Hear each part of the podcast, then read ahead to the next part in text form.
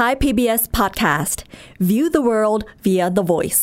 สวัสดีจากกรุงปารีสประเทศฝรั่งเศสครับ ตอนนี้อยู่ในบรรยากาศของงาน International Astronautical Congress ประจำปี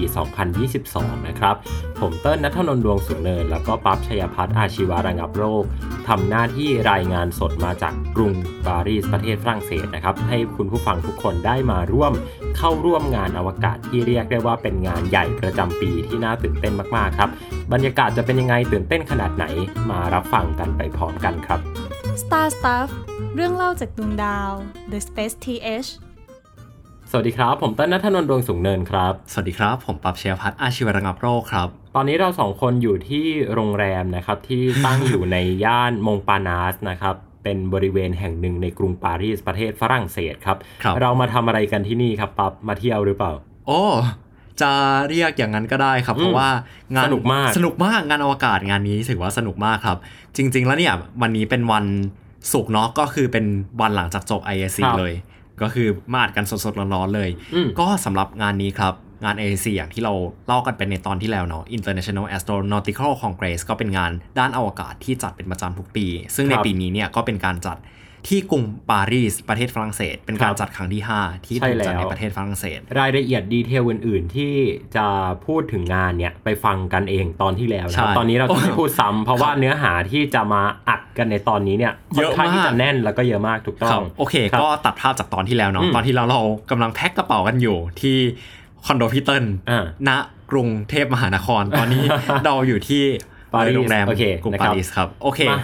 เริ่มต้นก็ขึ้นเครื่องบินก็อืมบินมาถึงเนาะเราก็มาที่โรงแรมกันพี่เติ้ลมาถึงก่อนหนึ่งวัน ก็ใช่ครับถ้าใครจำได้ก็ตอนที่แล้วผมจองตั๋วผิดหนึ่งวันครับอะพี่เติ้ลครับถ้างั้นผมต้องถามพี่วันแรกเป็นยังไงบ้างโอเค ต้องเล่าเปิดไปถึงสถานที่ก่อนเนาะนะคครัรับบวันแรกที่เขาจัดเนี่ยคือวันที่ 18 วันอาทิตย์ครับเออก็คือวันอาทิตย์ใช่ การจัดเนี่ยนะฮะน่าสนใจอย่างหนึ่งคือเขาเปิดงานวันอาทิตย์เลย เข้าใจว่าเป็นวันที่ทุกคนไม่ทำงานไม่มีไม่มีงานทำไม่ใช่อะไรเออเอาจริงที่ผมจองตั๋วผิดเพราะแบบนี้ด้วยอะผมเข้าใจเออว่างานมันเปิดวันจันทร์ใช่ แต่กลายเป็นว่ามันเปิดวันอาทิตย์เนาะอืมส่วนสถานที่จัดนะฮะเขาจัดบริเวณอาคาร 7 นะฮะหรือว่าฮอ7ของ Paris Convention Center นะครับ ซึ่ง Paris Convention Center เนี่ยถ้าเปรียบเทียบง่ายๆ ก็คือเหมือนกับไบเทคหรือว่าศูนย์ประชุมสิริกิติ์ศูนย์ประชุมสิริกิตหรือว่าเหมือนกับ Impact เมืองทองธานีบ้านเรานั่นอืมเองนะฮะเขาก็จะมีหลายฮอเรียงครับกันอยู่นะครับ โดยที่ฮอที่ใช้ในการจัดงาน IAC เนี่ยจะเป็นเป็นฮอที่ 7นะครับซึ่ง hall เนี่ยมันก็ไม่ได้เป็นแค่ชั้นเดียวแบบอืมถ้าเราจินตนาการภาพอะครับมันไม่ได้เป็นแค่ hall ชั้นเดียวเหมือนของ ศูนย์สิริกิติ์เวลาเราอืมเรียกเป็น hall หนึ่ง hall สองเอ้ยแบบศูนย์สิริกิติ์มันเป็นอะไรวะฮอลล์ A ฮอลล์ B อะไรประมาณนี้อืมแต่ว่า hall ของเขาเนี่ยครับมันคือตึกทั้งตึกเลยนะ ใช่แล้วตึกอืมทั้งตึกเนี่ยมันจะมีหลายชั้นใช่นะครับเขาจะแบ่งอย่างนี้เลยนะครับว่าชั้นหนึ่งเนี่ยเป็นชั้นที่ใช้สำหรับการ registration หรือว่าการลงทะเบียนโดยเฉพาะใช่ แล้วก็นอกจากการลงทะเบียนแล้วเนี่ยก็จะมีส่วนของห้องสื่อนะครับครับมีห้องที่เอาไว้ฝากกระเป๋า ฝากเสื้ออมโค้ทอะไรต่างๆ แล้วนะคก็รับมีนิทรรศการเล็กๆ จากทางซีเนสคาเนสอ่าที่เป็นผู้จัดใช่ครับครับ อันนี้คือชั้นหนึ่งนะครับ ส่วนชั้นที่2เนี่ยนะฮะจะเป็นชั้นเรียกได้ว่าเป็นไฮไลท์ของงานเลย เพราะว่ามันจะเป็นบริเวณที่เขาจัด exhibition หรือว่านิทรรศการใช่นะครับก็จะเป็นที่ที่ทั้งบริษัทต่างๆ แล้วก็เอเจนซี่ต่างๆ มาตั้งบูธกัน ถ้าใครมองไม่เห็นภาพอะครับอยากให้นึกภาพว่ามันเหมือนคอมมาดเลย แต่เปลี่ยนอืมด้านบนจาก JIB จาก Apple เป็น Lockheed Martin เป็นใช่ Northrop Grumman เป็น NASA ใช่ครับ นี่คือชั้นที่2เนาะก็จะเป็นชั้นของนิทรรศการนะครับ ส่วนชั้นที่3นะฮะ อันเนี้ยจะเป็นชั้นที่ ประกอบไปด้วยห้องย่อยๆ หลาย ๆ ห้องนะครัครับบแล้วก็จะมีห้องใหญ่หนึ่งห้องเรียกนะครับว่า Plenary เนาะครับเราจะเรียกว่า p a n e l y นะฮะหลังจากอ่านี้นี้ ซึ่งห้องนี้เนี่ยจะเป็นห้องที่ใช้ในพิธีเปิดนะครับ แล้วก็ในวันอ่าถัดๆไปจากพิธีเปิดเนี่ยบริเวณห้องโดยรอบเนี่ยก็จะถูกจัดให้เป็นเซสชันของแต่ละทอล์กนะครับครับซึ่งเราเองเนี่ยก็ได้ไปฟังอยู่หลายเซสชันด้วยกันครับนะครับ อันนี้คือชั้นที่อืม3ส่วนชั้นทีสี่4 ชั้นทีสี่4เนี่ยจะ มันเป็นน่าสนใจมากเลยนะอืมเพราะว่ามันจะเป็นบริเวณที่คล้ายๆ กับบริเวณรับประทานอาหารเนาะครับนะครับซึ่งตรงนี้เนี่ยถูกใช้สำหรับการจัด press conference นะครับซึ่งเดี๋ยวเราจะเล่าให้ฟังว่า press conference เนี่ยเป็น press conference ที่ไม่ธรรมดาเลยนะครับอือฮึแล้วก็ชั้นทีสี่4เนี่ย เขาจะจัดเป็นส่วนของดาดฟ้านะครับ ซึ่งมันเป็นตัวโครงสร้างของอาคารอยู่แล้วแหละครับที่ออกไปภายนอกเนี่ยมันก็จะเป็นสวนนะฮะเป็นสวนลอยฟ้าครับแล้วมองออกไปจากตรงนี้เนี่ยก็จะเห็นหอไอเฟลชัดเจนมากใช่ๆเป็นการบ่งบอกพิสูจน์ ชัดเจนแน่นอนว่าตอนนี้เราอยู่ที่ปารีสนะครับเราเป็นชั้นที่เหมือนจะดูไม่มีอะไรนะ แต่เป็นชั้นที่มีความสำคัญมาก เพราะว่าถ้าเราเดินไปเนี่ยครับเราจะได้ยินคนกำลังซื้อขายดาวเทียมกันอยู่ ถูกต้องเออคือ surreal มากครับคือเป็นบรรยากาศเอ่อของคนที่ชอบด้านอวกาศมาพูดคุยกันเนาะซึ่งเดี๋ยวเราจะเล่าประเด็นนี้นะคครัรับบโอเค ทีนี้ก็จำนวนพูดเรื่องคนอ่าเออจำนวนใช่คนร่วมงานเนี่ยเท่าที่เขาประเมินกันเนี่ยไม่ต่ำกว่า4,000 5,000โห ซึ่งเยอะนะ เอาจครัริบงๆจำนวนคน4,000 5,000คน แล้วลองคิดดูนะฮะว่าไอ้4,000 5,000คนเนี่ยมาจากทุกมุมโลกอืมมาจากหน่วยงานอวกาศใช่มาจากบริษัทเอกชนครับมาจากหน่วยงานรัฐบาล เป็นตัวแทนของรัฐบ้าง เป็นตัวแทนนักข่าวบ้างนะครับอืมตัวเราเองเนี่ยอย่างที่บอกไปว่าไปในฐานะนักข่าวเนี่ยก็นับว่าเป็นเป็นสองใน4,000-5,000คนเนี้ยนะฮะก็เออ พูดถึงในประเทศไทยอืมเออพูดถึงในประเทศไทยเนี่ยเมื่อกี้นี้เราแอบนั่งนับกันอยู่ว่าเออสรุปในประเทศไทยมีคนไปกี่คนเนาะอืมรวมๆนะที่เรารู้จักเนี่ยครับเกือบ 30 คนได้ใช่แล้วก็มาคิดว่าเกือบ30น่าจะเยอะกว่านั้นครับ ซึ่งเยอะมากเลยนะใช่คนไทยไป 30 คน แล้วทีนี้อืมลองนึกภาพดูว่าประเทศที่เขาเป็น space faring nation หรือว่าประเทศที่เขามีประสบการณ์ด้านอวกาศแล้วอะเขาจะไปกันเยอะแค่ไหนครับนะครับอะใครไปบ้างอันนี้ตอบก่อนว่าใครไปบ้างนะครับ อันดับแรกก็คือพวกเราเนาะพวกเราคือไปในฐานะ journalist หรือว่านักข่าวครับนะครับ เป็นเอ่อ media partner เลยถูกต้องเป็น media partner เลยโมนะครับมากก็คือเรามีชื่อสกรีนอยู่บนป้ายของเขาด้วยบนป้ายนะครับครับเวลาที่เอ่อคนถามนะว่าเอ้ย you สองคนมาจากไหนนะฮะเราก็จะชี้ขึ้นไปที่ป้ายด้านบนที่ห้อยอยู่ แล้วก็บอกโอ้นี่ไงมาจาก Space TH เป็น media partner โลโก้อยู่ข้างบนครับขี้โม้มากอ่าโอเค นอกจากเรามีใครอีกครับ ก็เขาจะแบ่ง tier ของคนที่เข้าไปร่วมงานเนาะโอเค ก็คือมีผู้จัด อันนี้คือต้องมีอยู่แล้วผู้จัด ซึ่งผู้จัดก็คือในปีนี้เนี่ยเจ้าภาพของเขาเนี่ยก็จะเป็น c a n e s นะใช่ฮะหรือว่า CNES เนี่ยก็สาจะรเป็นภาพว่าผมเข้าใจว่ามันอ่านว่าซีเนสมาตลอดเลยเออเพิ่งมารู้ในงานนี้นี่แหละว่ามันอ่านว่าคาเนส Canes อ่าเอออันนี้น่าสนใจนะเป็นครับภาษาฝรั่งเศสนะฮะก็จะเป็นผู้จัดเนาะ c a n e s แล้วก็ทาง European Space Agency นะครับครับ แล้วก็อีกกลุ่มหนึ่งนะฮะนอกจากผู้จัดแล้วเนี่ยก็จะเป็นคนที่ดูแลบูธอืมเป็นคนตั้งบูธเป็นคนตั้งบูธเออเป็นคนที่มาจัดเป็แสนดงเดลิเกต exhibitor อืมเออทีนี้ก็จะมี delegate อ่า delegate ก็คือผู้เข้าร่วมงานปกติทั่วไปที่ครับซื้อบัตรเข้ามานะครับ ซึ่งคนพวกเนี้ยถามว่าเป็นใครนะฮะ ก็มีตั้งแต่เป็นนักวิทยาศาสตอืร์มเป็นเอ่อนักธุรกิจอืมเป็นคนที่ทำงานเกี่ยวกับอวกาศ แล้วก็ใช่ครับคนที่ทำ อีกหลายอย่างมากมายเลย คือมันหลากหลายมาก ใช่ครับ ซึ่ง delegate เนี่ยเขาก็จะแบ่งไปอีกหลายประเภทเนาะมีประเภทที่น่าสนใจมากก็คือ young professional อ่ากับ student ครับสองอันนี้แตกต่างกันนะฮะ student เนี่ยก็คือเป็นนักเรียนเนาะนักเรียนกำลังนักศึกเรียนษาอยู่กำลังศึกษาอยู่กำลังเรียนอยู่อือหือส่วน young professional หลายคนสงสัยว่ามันแปลว่าอะไรนะฮะ young professional เนี่ยคืองานอวกาศเนี่ยอย่างที่เราเคยคุยกันไปเนาะว่ามันฟังดูเป็นเรื่องใหญ่ ฟังดูเป็นเรื่องที่แบบ เข้าใจยากดูต้องมีประสบการณ์ ดูต้องเป็นตัวแทนของหน่วยงานรัฐ ดูต้องมีประสบการณ์ต่างๆ เยอะแยะมากมายเลย แต่คำว่า young professional เนี่ย เราจะเห็นว่าเป็นกลุ่มคนนะฮะ อายุประมาณไม่เกิน 30อะ30 ต้นๆอะไรอย่างเงี้ยนะฮะครับเพราะว่าก็เป็นเขาเรียกว่าอะไรวะ early career ปะจะบอกว่าเป็น early career ก็ได้แต่ว่าเรามองว่าคนที่อายุประมาณเนี้ย เขาเขามีประสบการณ์เยอะมากอะอืมเอาเอาจริง ๆ อย่างแบบอย่างพี่ก๊อฟอย่างเงี้ยฮะดรวาเรศอย่างเงี้ยที่ก็เป็นคนที่ไปด้วย ก็เป็นคนที่เราไปด้วยกันเนาะจัดอยู่ว่าในเป็นกลุ่ม young professional เหมือนกันนะฮะใช่แม้ว่าอายุจะ30นิด ๆ แล้วเขาก็จะเอ่อที่เขาทำแบบนี้เนี่ยเพราะเขาต้องการที่จะทำให้ภาพของงานอวกาศเนี่ย มันออกมาไม่ดูน่ากลัวอืมไม่ดูเป็นงานที่แบบ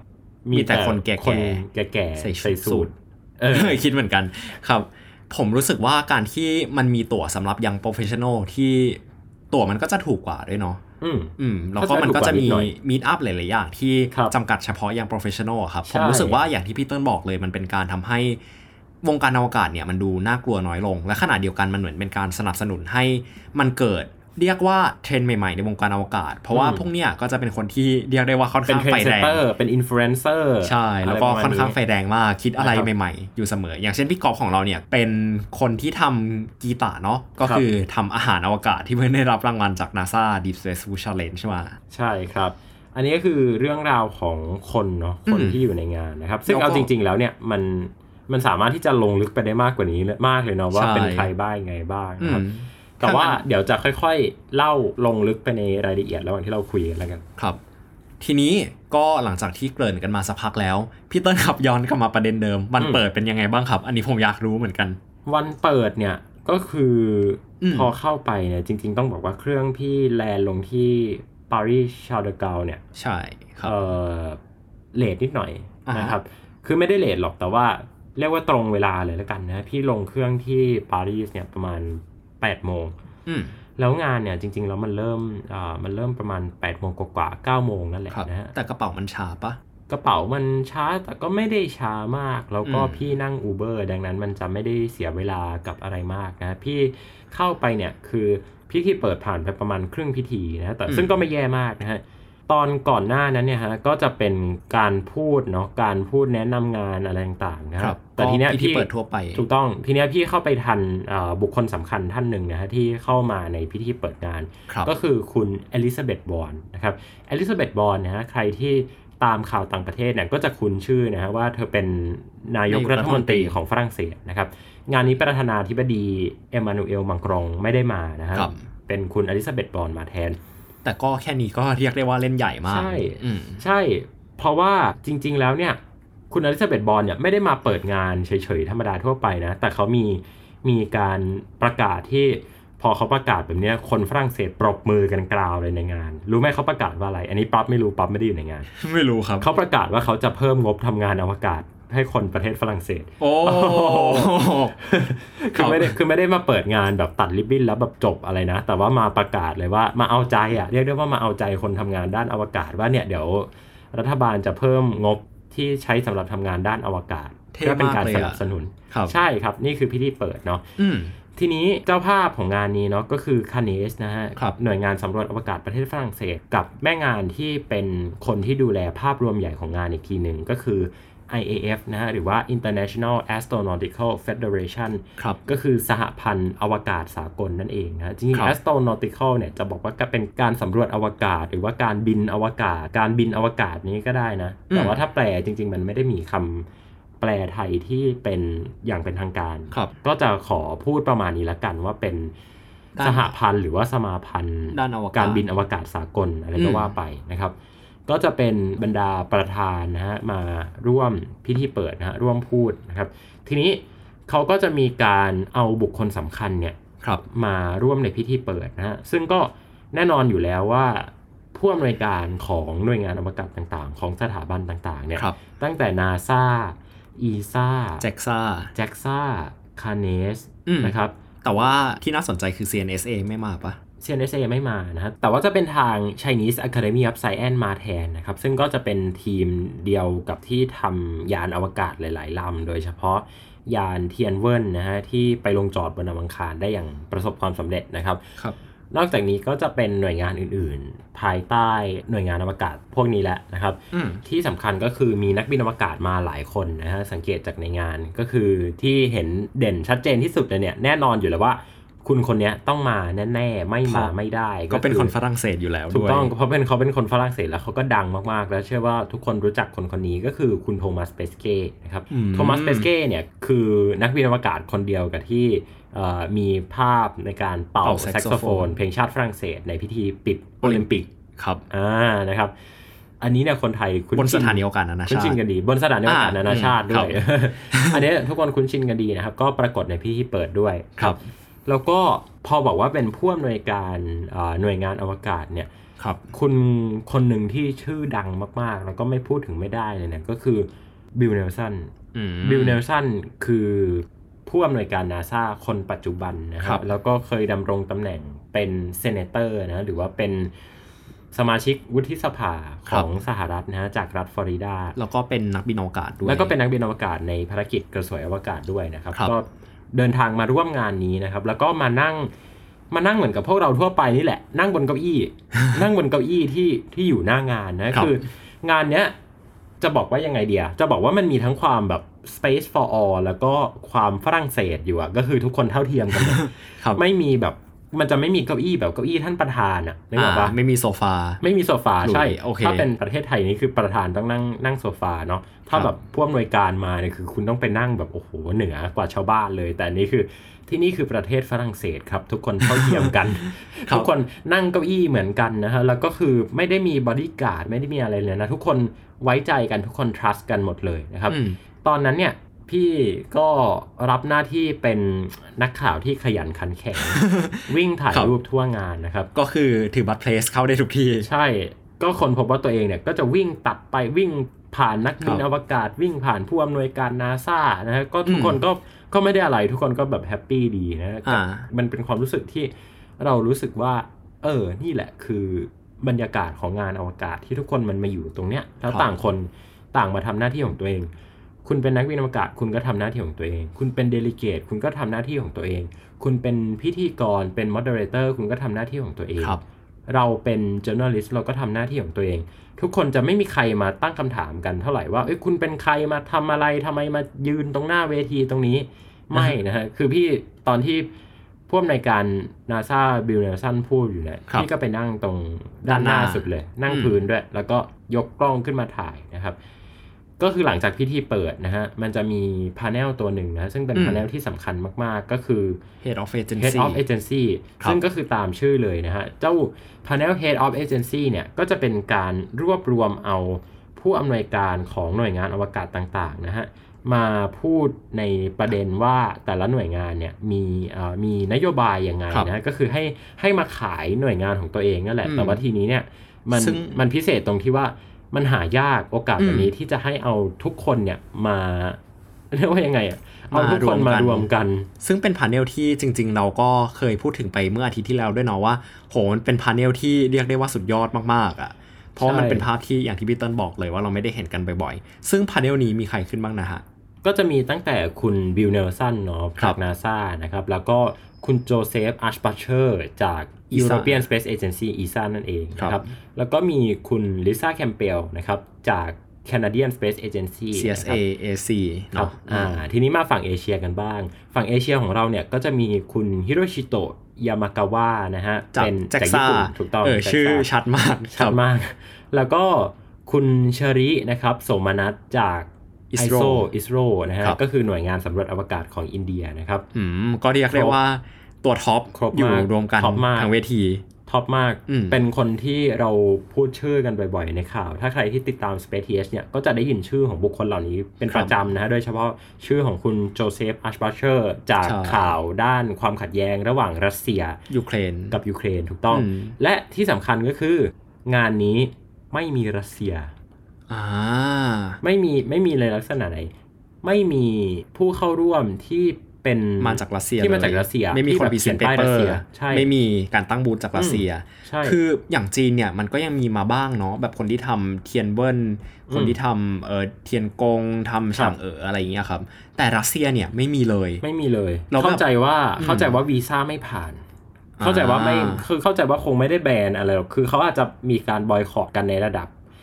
ในระดับ head of agency อะแหละ แต่ว่าก็ไม่ได้อืมไม่ได้มี legal paperwork ออกมาว่าห้ามรัสเซียเข้านะ ใช่อืมแต่โดยกลไกแล้วเนี่ยน่าจะเข้าไม่ได้ เพราะวีซ่าไม่น่าจะผ่านใช่ คือเหมือนถ้าเข้าใจไม่ผิด ก่อนหน้านี้มันก็มีรัสเซียส่ง paper เข้ามาปะครับอืมแต่ว่าเหมือนน่าจะถอนไป เพราะว่าวีซ่าไม่ผ่านนี่แหละ ถูกต้องครับ จะบอกว่าน่าเศร้าก็น่าเศร้าเนาะเพราะว่า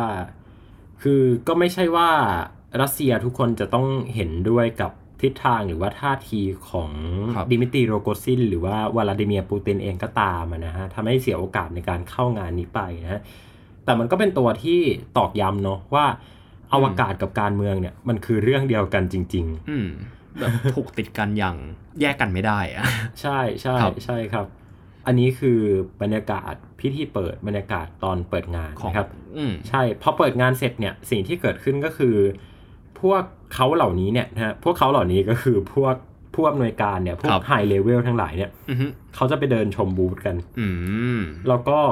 นักข่าวก็จะตามกันไปเต็มเลยนะฮะครับคนก็จะบอกเอ้ยอยากไปดูอยากไปเห็นบิลเนลสันอยากไปเห็นโทมัสเปสเก้อยากไปเห็นโจเซฟอัชเบอร์เชอร์เกิดอะไรขึ้นบ้างครับ ก็วุ่นวาย ก็วุ่นวายครับ เพราะว่าเอ่อแต่มันไม่ได้วุ่นวายว่าแบบ โวกเวกโวยวายอะไรกันนะ มันวุ่นวายตรงที่อุ๊ยทุกคนแบบก็เดินเดินกันวุ่นวายทั่วชั้นที่เป็น exhibition กันอืมมันก็เต็มน่าไปจะหมดตื่นเต้นเนาะเพราะแบบมันก็เป็นวันแรกด้วย แล้วแบบใช่ครับอำนวยการก็มาด้วยก็คนก็น่าจะกรูกันระดับหนึ่ง ใช่ครับ เขาก็เดินไปชมบูธหลายบูธเหมือนกันอืมนะ คือเดินเหมือนกันกับเราๆเลยเนี่ย คืองาน IAC มันเป็นอย่างนี้ฮะ นึกภาพเวลาแบบงานวันวิทยาศาสตร์อะแล้วแบบนายกประยุทธ์ไปเปิดงานอะเขาก็จะกั้น กั้นกั้นไม่ให้แบบว่าเดินร่วมกับแบบคนทั่วไปอย่างเราๆเนาะครับ แต่อันเนี้ยก็คือเราอาจจะเดินอยู่บูธของนาซาแล้วหันไปอ้าวนี่มันพอนาซานี่นะครับ หรือว่าเราจะเดินอยู่บูธอีซ่าแล้วหันไปอ้าวนี่มันคือพออีซ่านี่นะผมคิดว่ามันน่าสนใจมากเลยอะครับ แล้วแบบมันมันดูมีความหมายมากที่งานเนี้ยจริง ๆ มันเป็นงานที่เรียกได้ว่าใหญ่แบบอืมยิ่งใหญ่มากๆอะครับ แล้วก็ใหญ่สิสี่ชั้นเต็มเอเต็มอแล้วก็ มันมีมูลค่าภายในมหาศาลมากที่ซ่อนอยู่คือเฮ้ยถูกต้องใช่ถูกแบบต้องแต่ละถูกต้องบริษัทแต่ละเอเจนซี่ที่เข้ามาการเข้ามางานถูกต้องเนี้ยมันคือแบบมันคือแบบข้ออ้างในการ Entire- entire space economy ใช่หรือว่ารวมอืม space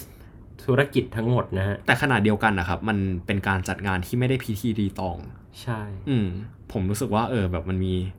ความน่าสนใจในแง่มุมนี้อยู่นะ อืมอืมมันทำให้เห็นวัฒนธรรมของการทำงานระดับหนึ่งด้วยเหมือนกัน ครับ ทีนี้ ผมมีสองเรื่องอยากถามพี่เติ้ลอืมจากการที่แบบพี่เติ้ลเดินตามแบบพวก head head head of the head ไปตามบูธต่างๆเนาะอย่างแรกบิลเนลสันตัวจริงเป็นไงครับบิลเนลสันตัวจริงเนี่ยแบบพี่ในทวิตเตอร์ก็จะดูเงียบๆเนาะไม่ค่อยอะไรเยอะ พี่มีโอกาสได้ได้สัมภาษณ์ในช่วงอ่าในช่วงที่เป็น press conference ของ Head of State ซึ่งก็จัดขึ้นในวันอืมวันแรกเลยหลังจากที่มี panel อ่า Head of State นะฮะเขาก็จะ เชิญนักข่าวขึ้นไป ตอนนั้นมีนักข่าวประมาณ10กว่าคนนะฮะในวันแรก ซึ่งเอาจริงก็คือไม่เยอะมากเนาะครับแล้วก็แต่ละคนเนี่ยคุณหน้าคุณตากันทั้งนั้นนะฮะไม่ว่าจะเป็นเอ่อคุณ Jeff Frost เจฟฟรอสนะฮะซึ่งคุณเจฟฟ์เฟาสต์เนี่ยก็เป็นบรรณาธิการของสื่ออวกาศที่ชื่อว่า Space News นะฮะซึ่งก็ดังมากดังมาก แล้วก็เป็นเอ่อ แหล่งข่าวสำคัญสำหรับ Space TH ของเรานะครับครับ บรรยากาศตลกมากเลยก็คือพี่กำลังเอ่อหา reference นะ โดยการเข้าไปที่ Space News นะฮะอืมกำลังนั่งพิมพ์พิมพ์งานอยู่พิมพ์พิมพ์พิมพ์พิมพ์อยู่ครับหันไปอ้าวเจ้าของเว็บเขามานั่งอยู่ข้างๆอะไรอย่างเงี้ยคือครับคือพี่ต้องรู้สึกยังไง อันนี้ก็ตลกดีนะครับอือฮึก็ก็จะมีมีหลายคนเนาะเป็นสื่อที่เรารู้จักกันทั้งนั้นนะฮะไม่ว่าจะเป็น space.com นะหรือว่าถ้าเป็น สื่อกระแสหลักๆ เลยเนี่ย ก็มีตั้งแต่เอ่อสื่อที่เป็นแบบเป็น news agency อะคืออาฟีดข่าวแบบให้มีให้เจ้าอื่นอีกทีหนึ่ง เช่น AFP อืมอ่าครับหรือว่า AP อะไรอย่างเงี้ยนะฮะครับแล้วก็จะมีสื่อที่เป็นสื่อแบบสื่อแต่ละประเทศอะเช่นแบบ BBC แต่เป็น BBC ของประเทศอื่นอะไรอย่างเงี้ยฮะอืมแล้วก็มีคล้ายๆกับแบบ BBC ไทยแต่เป็น BBC ประเทศอื่นอืมแล้วก็มีแบบนิเคอีด้วยนะอันนี้เคอีนะใช่ฮะญี่ปุ่นเขาเขามาแจก นิตยสารในงานอยู่ ถูกต้องครับ แล้วก็จะมีนิตยสารเจ้าต่างๆเนาะมานะครับอืมทีนี้ตอบคำถามป๊อปว่าคุณบิลเนลสันเป็นยังไงบ้างตัวจริงเป็นไงเหมือนในทวิตเตอร์ไหมดุดุอ่ามมากดุแบบดุเป็นผู้ใหญ่ดุอะคือครับอธิบายยังไงเดียมีความขรึม มีความขรึมใช่ ก็สไตล์ senator อะอืมครับคนคนจะเป็นสวได้นี่ก็คือต้องลุกเขาต้องได้เนาะต้องแบบอือฮึมีพลัง เวลาเขาพูดเขาจะมี power มากๆนะครับ ก็มีคนถามเหมือนกันเรื่องอาร์ตมิสหนึ่งว่าเมื่อไหร่จะได้ปล่อยสักทีหนึ่งนะเออคือถามแบบถามถามกวนมากว่าเออเมื่อไหร่จะได้ปล่อยนะฮะ คุณบิลเนลสันก็ตอบย้ำเหมือนกับ message ก่อนหน้านี้นะฮะครับที่เขาเคยพูดออกมาก็คือ เขาจะทดสอบตัวอาร์ตมิสหนึ่งเนี่ย ให้แม่นยำให้แน่ใจที่สุดนะฮะ ก่อนที่จะเอามนุษย์ครับไปโดยสารบนยานอืมซึ่งเอาจริงก็คือเหมือนกับ message ที่เขาบอกมาตลอดบอกมาตลอด โดยเฉพาะในวันหลังจากที่มีการเลื่อนภารกิจอัลตมิสหนึ่งเลยอือฮึนะครับเขาย้ำคำเดิมย้ำคำเดิมเป๊ะๆเลยราวกับว่ามีบทเขียนไว้ ซึ่งจริง ๆ ก็คงเป็นบทเขียนเอาไว้นั่นแหละนะครับ แต่ว่ามันก็เป็นการที่เอ่อพิสูจน์อะเนาะว่า คนครับจะเป็นผอนาซาได้เนี่ย มันมันไม่ได้ง่ายอะอืมแล้วมันไม่ใช่แค่คุณบริหารองค์กรได้แต่นาซาเนี่ยเป็นหน่วยงานที่ถูกจับตามองโดยคนทั้งโลกครับไม่ใช่แค่คนในสหรัฐด้วยนะ แต่คนทั้งโลกอือฮึดังนั้นการตอบคำถามการวางจุดยืนเนี่ย มันจะต้องแม่นมาก ๆอะ่ะอืมส่วนคนอื่นๆนะอันนี้ขอตอบเพิ่มเติมนะว่าผู้อำนวยการคนอื่นๆเป็นยังไง ครับ เหมือนกันอืมเหมือนกันเหมือนกัน เอ่อคุณโจเซฟอัชบาเชอร์ของทาง ESA หรือว่า European Space Agency เนี่ย คนเนี้ยน่าสนใจนะ เพราะว่าคนเนี้ยจะชอบโดนยิงคำถามเรื่องรัสเซียอ่าเพราะเขาเป็นคนที่ออกมาประกาศข่าวสำคัญสำคัญหลาย ๆ ข่าว โดยครัเฉบพาะการตัดความสัมพันธ์ด้านอวกาศกับรัสเซียครับแน่นอนว่าในโครงการ ExoMars นะครับอือฮึ มีนักข่าวถามถึงโครงการ ExoMar เหมือนกันนะคครัรับบซึ่งถามอย่างตรงไปตรงมาเลยว่ามันเจ็บปวดแค่ไหนนะ คือเขาใช้คำนี้เลยว่า how อืม painful it is มันก็น่าเสียดายจริง ๆ เนาะใช่แบบโหแผนไปดาวอังคารอืมที่แบบล่มไปเพราะว่าปัญหาแบบความขัดแย้งแบบเนี้ยใช่ครับ คุณโจเซฟอัชเบอร์เชอร์ก็ตอบนะครับว่า yes มันมัน painful ครับนะครับ ก็ตอบอย่างตรงไปตรงมาเหมือนกับเป็นการคุยกันนะฮะ ซึ่งในตอน press conference เนี่ยก็มีคำถามหลายคำถามนะฮะครับคำถามหนึ่งที่พี่อยากที่จะเอามาเล่าให้ฟังเนี่ยก็คือคำถามเรื่องอนาคตของสถานีอวกาศนานาชาติอืมมีครับนักข่าวยกมือถามนะครับว่า ตอนนี้เนี่ยรัสเซียดูเหมือนจะมีท่าทีที่คาดเดาได้ยากครับต่อสถานีอวกาศนานาชาตินะฮะคืออฮึเป็นที่แน่นอนอยู่แล้วแหละว่า รัสเซียเนี่ยประกาศถอนตัวเองในปี 2024 ครับ แต่สถานีอวกาศนานาชาติเนี่ยมีการขยายระยะเวลาออกไปนะครับอือฮึไกลกว่าจุดที่รัสเซียเขายังอยู่ ครับคำถามก็คือในอนาคตมันจะต้องมีการ deorbit หรือว่าการเอาสถานีอวกาศนานาชาติเนี่ยลงจากวงโคจร ครับ ซึ่งประเด็นก็คือ ตอนเนี้ยทั้งทางนาซาและทาง ESA และหน่วยงานพันธมิตรอื่นๆเนี่ยมียานอวกาศที่ทรงพลังมากพอที่จะ deorbit สถานีอวกาศนานาชาติได้หรือเปล่าอือฮึ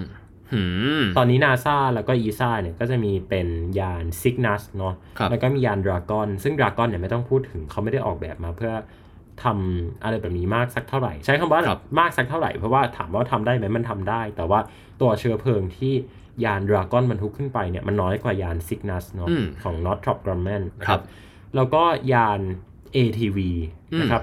Automatic Transfer Vehicle นะครัฮะบของยุโรปนะของ ESA เนี่ยนักข่าวคนนี้ก็ถามว่า เอ้ย มันมีพลังมากพอหรือเปล่าที่จะสามารถdeorbit สถานีอวกาศนานาชาติได้นะครับอือฮึซึ่งคำถามนี้เนี่ย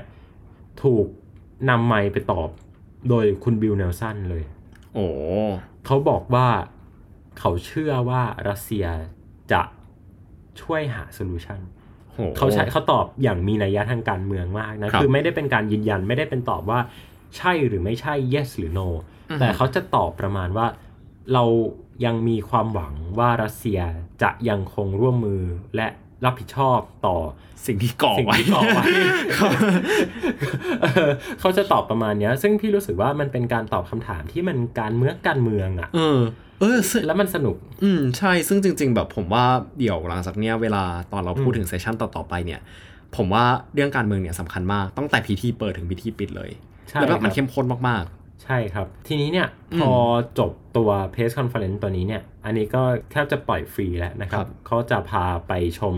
Exhibition ต่างๆนะก็จะเป็นอืมนิทรรศการที่จัดขึ้นโดย ผู้จัดต่างๆครับเนาะอืมก็มีมีหลากหลายเจ้ามีหลากหลายหน่วยงานเลยที่นะเดี๋ยวครับเราจะมาพูดกันต่อจากนี้ ถูกต้องทีนี้ฮะคำถามที่ 2 จากคำถามแรกเนาะเรื่องบิลเนลสันเป็นยังไงโทมัสเปสเก้เป็นยังไงโอ้ผมแบบเห็นโอคพี่เติ้ลส่งภาพมาในแชทแบบเขากอดอยู่กับนักบินจากญี่ปุ่นด้วย อ่าใช่ครับครับ คือพี่มีโอกาสได้เจอคุณโทมัสเปสเก้เนี่ยสองช่วงด้วยกันนะฮะครับเอ่อต้องบอกว่าสามแต่ว่าถ้าไม่นับพิธีเปิดเนี่ยก็คือสองนะครับอือฮึ ตอนพิธีเปิดเนี่ยก็ไม่ได้อะไรมากก็เห็นเขานั่งอยู่ก็ไม่ได้ไปรบกวนอะไรนะ แต่ว่าตอนที่เจออีกรอบหนึ่งเนี่ยก็คือพี่เอ่อพี่กำลังถ่ายอยู่ที่